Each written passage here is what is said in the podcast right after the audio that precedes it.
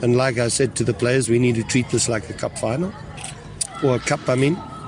You know, the first game against Royal Eagles was our quarterfinal, this one was our semi, and then we need to seal the deal in the last game.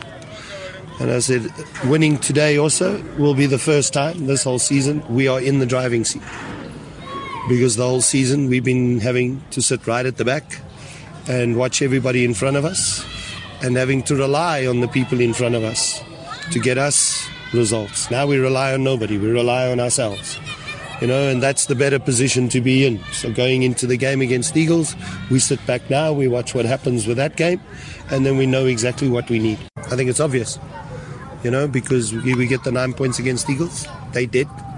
These theoretically already dead to catch us. So, you know, yeah, the, the big game is obviously going to be Eagles. You know, the whole team has responded extremely well since since my arrival. And I think the, the good thing that I done was that I reduced the group because there was a massive group when I got here. I think it was 36 players, and I reduced it to 24 immediately. And the guys like Deolin, Deolin hasn't played in a while, but he came in today, highly motivated, done a phenomenal job.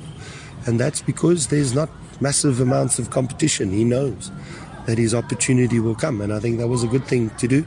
Everybody knows they are going to play play a part uh, in us uh, remaining in the PSL.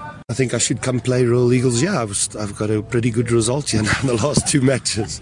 You know, no, obviously we want to.